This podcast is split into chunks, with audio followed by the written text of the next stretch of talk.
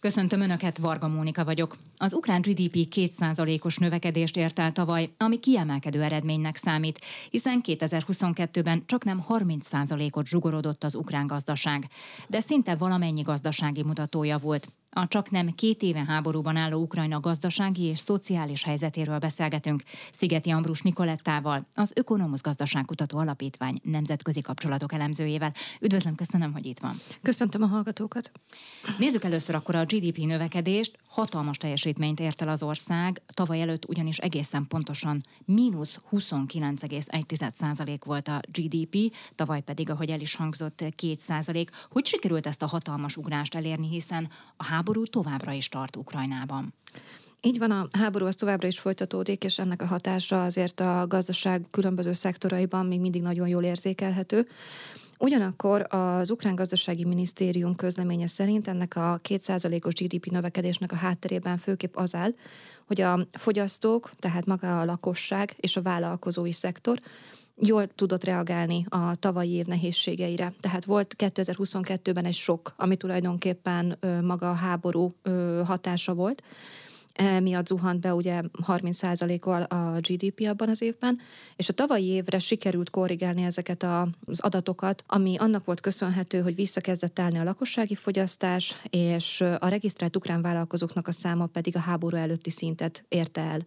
Tavaly nyár végén 2 millió vállalkozás működött az ország területén, ami azért is különösen jó adat, hiszen a háború miatt nagyon sokan külföldre menekültek, és főleg azokból a fiatalokból vándoroltak el sokan az országból, akik a vállalkozói szemléletet meg tudnák Ukrajnában honosítani.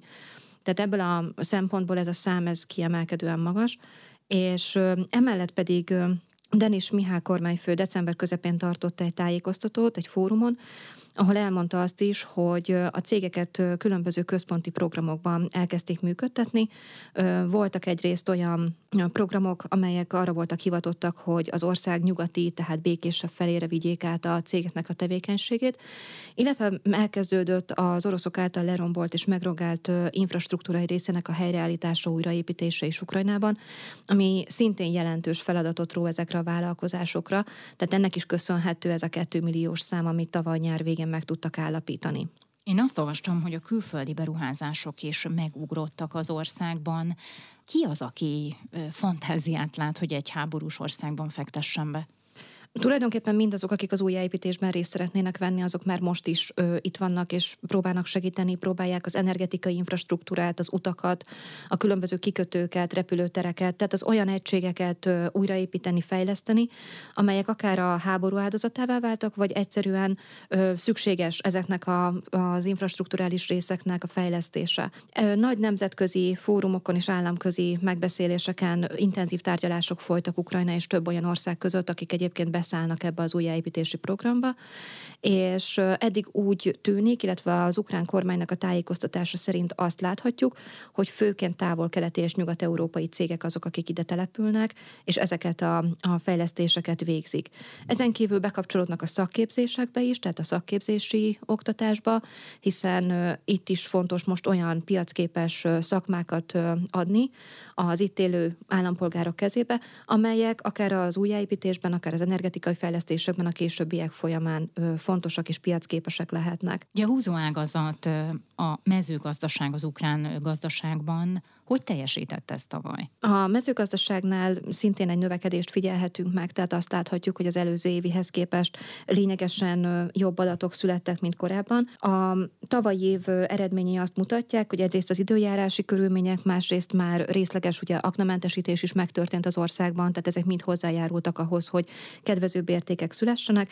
Tavaly 10%-kal nőtt a betakarított termésmennyiség, és sokkal kisebb területen tudták ezt a termésmennyiséget elérni, mint az egy évvel id- korábbi időszakban. Változást láthatunk ugyanakkor a terményfajták között, mivel az előző év során a gazdák nagy része átállt az olajos növényeknek a haszonterület növelésére, és ezzel az olyan termékeknek a vetésére, amelyeknek az egységára magasabb volt. Tehát változott valamelyest a mezőgazdaságnak Tehát nem búza, hanem olajos mag. Olajos magvak főként így van. Csökkent a gabonafélék mennyisége a földeken, illetve nőtt a cukorrépa termelés. A 2022-es évi adatokhoz képest 20-25%-kal több cukorrépát tud tudtak betakarítani a tavalyi év folyamán. Ez egyik fontos exportterméke a mezőgazdasági résznek, és csökkent az előző év során még a magánmezőgazdasági szervezeteknek a termelése, ezzel együtt viszont növekedett a kereskedelmi vállalkozások által megtermelt növények és haszonállatoknak a száma az országban. Ami még a mezőgazdasággal kapcsolatban fontos, hogy ugye a Fekete-tengeri ö, korábbi folyosó az már nem használható, ezért alternatív tengeri útvonalakat kellett találni ahhoz, hogy a mezőgazdasági termékeket, amelyek az elsőleges exportcikke Ukrajnának el tudják juttatni a külföldi piacokra. Viszont ezt a lépést is sikerült megfelelően kivitelezni, és ennek köszönhetően sikerült növelni az év utolsó negyedévében a mezőgazdasági termékeknek az exportját. 2023. decemberében 7,7 millió tonna agrárterméket exportált Ukrajna. Ez az előző havi, tehát a novemberihez képest egy 15%-os növekedést jelent, és a decemberi mérleg szerint a gabona export az előző novemberi értékhez képest 20%-kal nőtt 5,4 millió tonnára, ennek egyébként nagy részét a kukorica tette ki, az olajos magvak kivitele pedig 14%-kal csökkent ugyanebben az időszakban, viszont a növényi olajoknak az exportja az 15%-kal tudott bővülni. Tehát összességében azt láthatjuk, hogy mind a decemberi adatok nagyon kedvezőek, pozitívak, mind pedig úgy összességében a külkereskedelemre elkezdett egy fejlődés hatni, ami bár még elmarad a háború előtti szintől, viszont reménykeltő az, hogy sikerült alternatív folyosókat találni a tengeri szállításra, illetve hogy a mezőgazdaság is elkezdett talpra állni a korábbi sokból. Továbbra is a, a gabona és a mezőgazdasági termékek Ukrajna legfontosabb exportcikke? Igen, a kiviteli oldalon még mindig a mezőgazdasági termékek, áruk, illetve gabonafélék azok, amik elsődlegesen megjelennek. Emellett ugye a fémipari termékek azok, amelyek még jelentős részt képviselnek az exportban. Az import oldalon pedig többségében az ásványi termékek, gépek, berendezések és különböző vegyipari termékek, árucikkek szerepelnek. Akkor a munkanélküliség is javult, ahogy fellendült a gazdaság, egyre többen tudtak újra dolgozni? Igen, a munkanélküliség adatoknál is azt láthatjuk, hogy sikerült valamelyest korrigálni a korábbi kedvezőtlen számokat. 2022-ben még 24,5 százalékos volt a munkanélküliségi ráta év végén, így tavaly már csak 19,4 százalék volt, ami zsugorodás, számottevő zsugorodás. Az mindig nagy szám. Viszont még mindig egy nagyon nagy szám, és fontos azt is látnunk, amit már korábban is többször beszéltünk, hogy Ukrajna esetében ezek a számok inkább csak tájékoztató jellegűek, mivel a lakosságnak a nagy része nem minden esetben jelentkezik a munkaügyi hivatalokban, és nem regisztrált munkanélküliként tartják őket nyilván. Így ebből adódóan ez az érték egy kicsit csalóka is, tehát lehet magasabb is ez a szám. Mindazonáltal az, hogy sikerült csökkenteni közel 5%-kal a munkanélküliségi adatokat egy év alatt, az azért reménykeltő, és arra mutat rá, hogy az ukrán gazdaság az elkezdett egy kicsit visszarendeződni. Akkor hogy képzeljük el Ukrajna mindennapjait. Az ország egyes részein zajlanak a harcok, máshol meg kvázi normálisan zajlik az élet, és mondjuk megint máshol meg elindult már az újjáépítés. Az országnak azon a részén, ahol nincsenek intenzív harcok, tehát főképp a nyugati megyéket értjük ez alatt, ott tulajdonképpen az élet az megpróbált visszaállni a régi kerékvágásba, az emberek dolgozni járnak, a gyerekek iskolába mennek, tehát így próbálják a megfelelő módon élni az életüket. Nehézséget jelentenek a napi, vagy akár napi többszöri ö, légriadók, hiszen ezek miatt ugye meg kell szakítani a munkát, az hát oktatást. Ezek továbbra is vannak. Ezek továbbra is vannak természetesen, ö, viszont ö, sokkal másabb helyzetben vagyunk most, mint mondjuk egy évvel ezelőtt. Hogy alakult az infláció tavaly Ukrajnában, mert a háború kitörésének évében ez is nagyon megugrott, mert gyakorlatilag a háború kitörése utáni napokban a Magyarországra menekülő kárpátaljaiak arról panaszkodtak, hogy minden megoldhatatlanul drága lett. Igen, tehát egyik napról a másikra emelkedtek meg az árak, főképp az energetikai árak, illetve a fogyasztási cikkeknek az ára emelkedett jelentősen. A tavalyi év végére sikerült a korábbi 26,6%-os inflációs értéket 15,5%-ra csökkenteni. Tehát ez is egy több mint 10%-os csökkenés volt egy év alatt. Viszont ha azt látjuk, hogy ez még mindig a fölött van, ami a háború kitörése előtti 2021-es 10%-os mutatót jelzett, akkor itt még azért bőven van teendő, és egyébként az Ukrán Nemzeti Bank ezt is tűzte ki maga elé, hogy a 24-es évvégi inflációs ráta az 10% vagy valamivel ez alatti lesz. Bízunk benne, hogy az idei év során nem történik semmi olyan jelentősebb változás, ami ezt módosíthatja. Nem javult, sőt romlott az államadóság mértéke Ukrajnában Egyre több kölcsönt kényszerül felvenni az ország. A GDP-hez viszonyított bruttó államadóság mértéke az tulajdonképpen egy kakuktojás a sok pozitív adat között, hiszen itt már a háború első évében, 2022-ben is egy nagyon markáns növekedést láthattunk. Ugye 2021-ben 48,9% volt a bruttó államadóságnak a mértéke a GDP-hez viszonyítva. Egy éve később, mikor kitört a háború, ez 78,5%-ra emelkedett, ami egyébként egy háborúban álló országnál mondhatjuk, hogy természetes. Viszont a tavalyi év folyamán is nagyon magas volt, 88,1 százalék. És ha hihetünk azoknak az előrejelzéseknek, amelyeket ezzel kapcsolatban kiadtak a különböző szervezetek, akkor azt láthatjuk, hogy idén év végére 98,6%-ot is elérhet ez a mutató. Ami Akár egy... az államcsőd is fenyegethet? Így van pontosan, hiszen ugye az állam a különböző adósságoknak a törlesztése miatt kénytelen újabb-újabb kölcsönöket felvenni, hmm. belekerül egy adósságspirálba. Ez a függőség végül egy szuverén csődöt jelenthet, ami egyrészt a fizetőeszköznek az ellenőrizhetetlen leértékeléséhez vezet, és ezzel együtt a lakossági életszínvonal rohamosan csökkenni kezd. Az államadóság csökkentése mellett milyen kihívásokkal kell szembenéznie idén Kievnek? Amellett, hogy folytatniuk kell a gazdasági visszarendeződést, tehát a GDP növekedést folyamatosan fent kell tartani, az inflációt vissza kell szorítani, a munkanélküliséget vissza kell szorítani. Nagyon fontos, hogy ugye az elsődleges termékek, nem mint ugye a mezőgazdasági termékek, amelyek az egyik legfontosabb exportcikke, ott tovább tudják növelni a mezőgazdasági területeknek a megművelhetőségét, és ehhez először aknamentesítésre van szükség, hiszen jelenleg a termelés alá vonható területeknek 40%-a az, amit hasznosítani tudnak. Ennyi van megtisztítva kellő módon. A másik probléma a munkaerő hiány a mezőgazdaságban, hiszen nagyon sok olyan munkaképes és munkakorú ö, aktív lakost besoroztak katonának, aki egyébként a mezőgazdaságban tudna tevékenykedni. Na most annak érdekében, hogy ezt ö, meg tudják oldani, illetve hogy folyamatosan biztosítva legyen a munkaerő ebben a szektorban, kidolgozásra kerültek különböző programok, amelyek révén az itt alkalmazottakat ö, nem sorozhatják be majd katonának. Nyilván, hogyha valamilyen oknál fogva a háborús helyzet úgy adódik, akkor nem fognak válogatni, és várható, hogy ezeket a személyeket is, amennyiben olyan korúak és állapotúak, akkor őket is harcba fogják fogni. Egyelőre erről nincsen szó, de ha változik a háborús helyzet, akkor elképzelhető ez a forgatókönyv is. Összességében milyen évnek néz elébe Ukrajna a gazdaságban? Nyilván vannak előrejelzések, mire számítanak? Az előrejelzések, amelyek eddig napvilágot láttak az ukrán gazdasággal kapcsolatban mind nagyon pozitívak és nagyon előremutatóak. Az ukrán gazdasági minisztérium szerint a növekedés idén elérheti a 4,6%-ot is.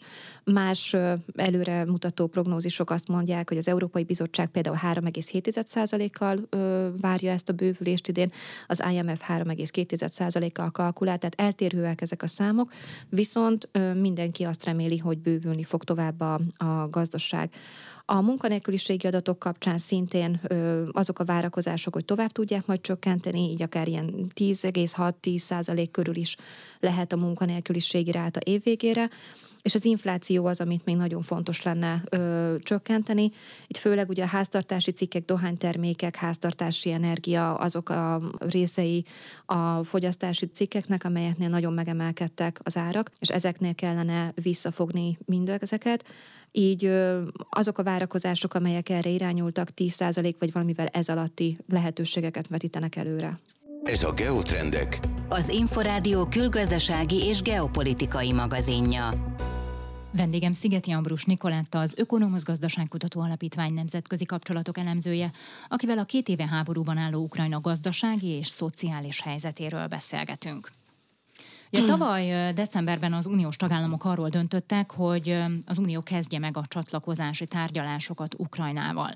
Ha a gazdasági kritériumokat nézzük, mennyire felel meg ezeknek jelenleg Kijev? Jelenleg nem mondhatjuk azt, hogy megfelel. Még nagyon-nagyon sok tennivaló vár Kijevnek arra, hogy megfeleljen azoknak a kritériumoknak, amelyek még korábban meglettek fogalmazva. Itt a kopenhágai kritériumokat értem ez alatt, amiben három fő feltételrendszernek kell teljesülnie ahhoz, hogy egy ország tényleges és teljes jogú tagja lehessen az Európai Uniónak. Az első kritériumrendszerben a, a demokráciára, jogállamiságra, emberi jogok, kisebbségi jogérvényesülésére kell különböző feltételeket teljesíteni. A második csoportba tartoznak a különböző gazdasági reformok, működő piacgazdaságot kell létrehozni, ami képes az unión belüli versenyviszonyokat ö, megbirkózni, és a piaci erőkkel is. A harmadik pedig a tagsággal járó különböző kötelezettségek, azok a jogi harmonizációk, amelyeket át kell ültetnie Ukrajnának ahhoz, hogy megfelelően tudja alkalmazni a közösségi jogokat, közösségi vívmányokat, és egyelőre még látható az, hogy elindult egy reform folyamat, tehát ez kétségkívül így van. Nagyon sok olyan változás történt, amelyek azt mutatják, hogy Ukrajna az Európai Unió tagságát tényleg komolyan veszi viszont nagyon sok olyan felület és nagyon sok olyan terület van még, amelyeknél a reformokra és az erőteljes reformokra van leginkább szükség. Ugye az egyik leggyakoribb ellenérv, ami felmerül az ukrán EU csatlakozás kapcsán, az a korrupció, hogy ez mennyire átszövi az egész államot. Például a napokban derült ki, hogy az ukrán biztonsági szolgálat korrupció miatt vizsgálatot indított a hadseregen belül egy 40 millió dollár értékű fegyvervásárlással kapcsolatban itt, tehát a korrupció ellenes harc, vagy a korrupció visszaszorítása kapcsán mennyire sikerült előrelépnie Kievnek? 2023. novemberében az Európai Bizottság kiadott egy jelentést azokról az országokról, amelyek tulajdonképpen a csatlakozásra várnak, és közöttük Ukrajnáról is. Megírta a bizottság a véleményét, illetve azokat az érveket, hogy mi változott az elmúlt időszakban a legutóbbi reform óta, tehát hogy mik azok a lépések, amelyekkel már előrébb jutott Ukrajna. Ez a jelentés kitér egyébként a korrupcióra is, ami még mindig nagyon magas szinten van jelen az ukrán közigazgatásban, államigazgatásban és a gazdaságban és nagyon sok javaslat került már elfogadásra annak érdekében, hogy leküzdjék a korrupciót, illetve hogy átláthatóvá tegyék a különböző forrásoknak a felhasználását, így például elfogadásra került a Nemzeti Korrupció ellenes stratégia, és létrehoztak egy szervezetet is, a Szakosított Korrupció ellenes ügynökséget, amelynek az élére nem régiben új vezetőket is neveztek ki annak érdekében, hogy mindezeket a problémákat hamarabb meg tudják oldani. Még 2023. augusztusában törvényi szintre emelték a Velencei Bizottság Alkotmánybíróságra vonatkozó javaslatait is, amely szintén a korrupciónak, illetve a különböző ö, problémáknak a megoldását súlykolta, és ö, jelen van még ugye ez a probléma a különböző kisebb hivatali egységekben, tehát a közigazgatásnak a legalacsonyabb szintjén is. Ezeknek a felszámolása viszont nagyon hosszú időt vehet igénybe. Tehát összességében történtek előrelépések. A keretrendszer az megvan. A keretrendszer megvan, a gyakorlati alkalmazásban vannak nagyon komoly problémák, ez viszont egy hosszú távú ö, megoldást ö, sürget. A másik, amit főleg itthon a csatlakozás ellen felhoznak, az a kisebbség helyzete, a magyar kisebbség helyzete. Az ukrán nyelvtörvény valóban gyakorlatilag ellehetetlenítette, hogy a magyarok például az anyanyelvükön tanulhassanak Kárpátalján, de decemberben módosították ezt a jogszabályt milyen jogukat nem kapták még vissza a kárpátaljai magyarok, mert ez Szijjártó Péter és Dmitro Kuleba hétfői találkozóján is szóba került. Így van ennek a találkozónak tulajdonképpen ez volt az egyik fontos része, hogy egyeztessék azokat a vitás kérdéseket, amelyek a két ország között az elmúlt lassan tíz évben jelen vannak. És azt mondhatjuk, hogy a találkozón tulajdonképpen egy nagyon konstruktív párbeszéd tudott zajlani a vezetők között, hiszen mind Mitro Kuleba részéről, mint Szijjártó Péter részéről elhangzottak azok a tények, amelyeket tulajdonképpen már mindenki várt. Szijjártó Péter ugye tájékoztatta a hallgatóságot arról, hogy milyen előrelépések fognak megtörténni annak érdekében, hogy a kisebbségek visszakapják, így a magyarok a nyelvhasználati jogaikat, így egy operatív munkacsoportot fognak majd létrehozni, ami tulajdonképpen tíz napon belül meg fogja oldani ezeket a kérdéseket. Akkor hiába volt ez a törvénymódosítás, gyakorlatilag még mindig nem használhatják maradéktalanul az anyanyelvüket a kárpátaljai magyarok?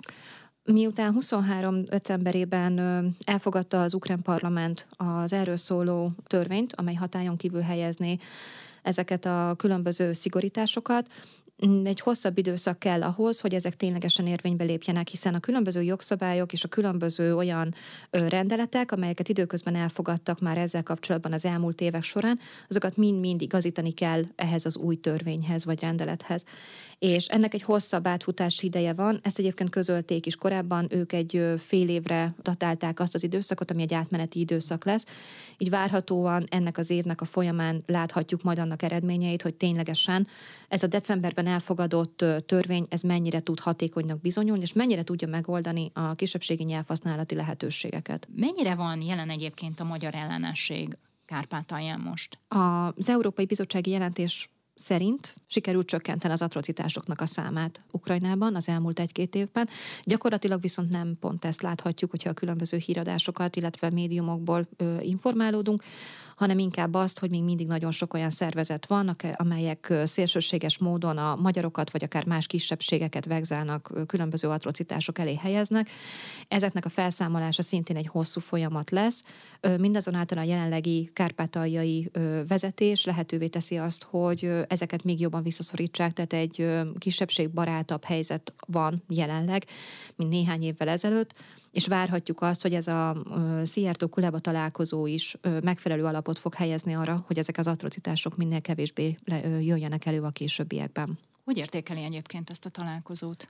Abszolút pozitívnak tartom. Azt gondolom, hogy a lehető legjobb módon sikerült itt a párbeszédet kialakítani a felek között, és bár nem tudtak minden kérdésre megoldást találni az eddigi információk alapján, viszont azt gondolom, hogy egy olyan diskurzus tudott elindulni a felek között, amire már nagyon régóta vártunk, és ami nagyon előremutató lehet a későbbiekre nézve. Létrejöhet az Orbán Viktor Volodymyr Zelenszky találkozó is, vagy ez a február 1 uniós csúcstól függ, ahol ugye ez a bizonyos 50 milliárd eurós uniós támogatás sorsa is eldől majd? Bízunk benne, hogy mindennek ellenére létre fog jönni ez a találkozó, és sikerül az ukrán-magyar kapcsolatokat visszahelyezni arra a szintre, amivel 30 évvel ezelőtt elindultak a 93-as alapszerződés aláírásával. Kárpátalja egyébként továbbra is a belső menekültek központja, Mencsvára, fogalmazzunk így. Tulajdonképpen az elmúlt időszakban egyre kevesebben érkeztek belső menekültek Kárpátaljára, hiszen aki korábban el akarta hagyni az országnak a harcok által sújtott részét, az már megtette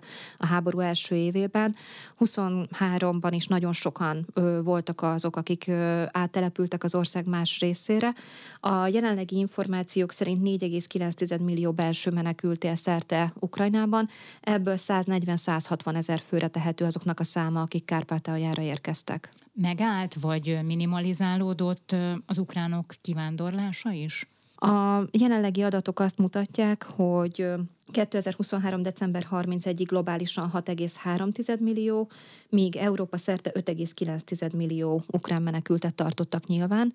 Ők még mindig az olyan célországokban vannak a legtöbben, mint Csehország, Lengyelország, Németország még így ide érkeztek a, a legtöbben közülük, viszont valamelyest stagnált most már ez a szám, tehát nincsenek akkora mértékű határátlépések, mint egy évvel ezelőtt.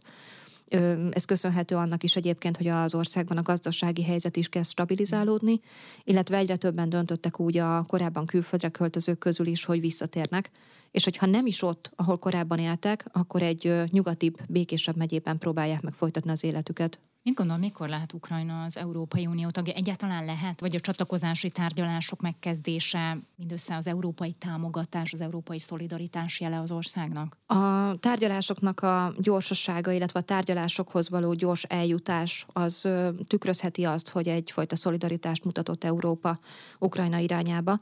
Viszont azt gondolom, hogy a tárgyalások során ez a szolidaritás kicsit háttérbe fog szorulni, és előtérbe fognak kerülni azok a kritériumok, amelyeket minden országnak teljesítenie kell, és így Ukrajnának is. Tehát amiket már korábban is beszéltünk, gazdasági, jogállamisági, különböző intézményi reformokra van szükség ahhoz, hogy Ukrajna teljes jogú tagja lehessen az Európai Uniónak, Emellett nagyon sok olyan változtatást kell eszközölnie, amelyek hosszú távon maradandóak lesznek, és meg tudnak ragadni az ország politikájában, a társadalmi szemléletekben és különböző más területeken is. Én azt gondolom, hogy Ukrajnának jó lehetőségei vannak arra, hogy az Európai Unió tagja legyen, de nem most, hanem legalább még egy 8-10 év, ami szükséges ahhoz, hogy ez a felzárkózás megtörténhessen, és egyébként ez az átlag is ahhoz, hogy egy ország az unió tagja legyen. Tehát sokkal jobb ö, helyzetben lévő országok is legalább nyolc évet vártak arra, hogy teljes jogú taggá válhassanak.